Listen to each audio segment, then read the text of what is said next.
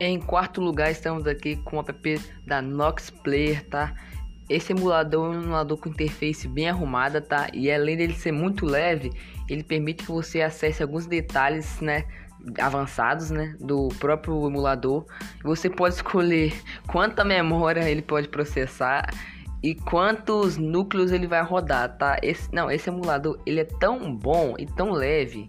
Pra você ter noção, além dele ser um app chinês, tá? Ele é chinês, esse, esse aplicativo ele é chinês.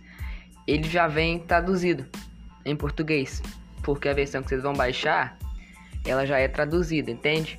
Vamos lá, os requisitos, né, que é o mais importante. Você tem que ter um processador dual core, um Intel ou um AMD, tá? Memória RAM você pode ter até 1,5 memória RAM de memória RAM, tá?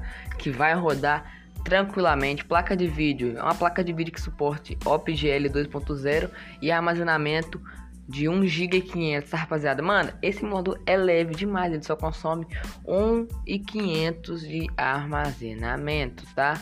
Então eu aconselho bastante você baixar esse, tá? Mas vamos lá pro próximo, que o próximo também vai estar tá bem interessante e eu espero que vocês vão gostar.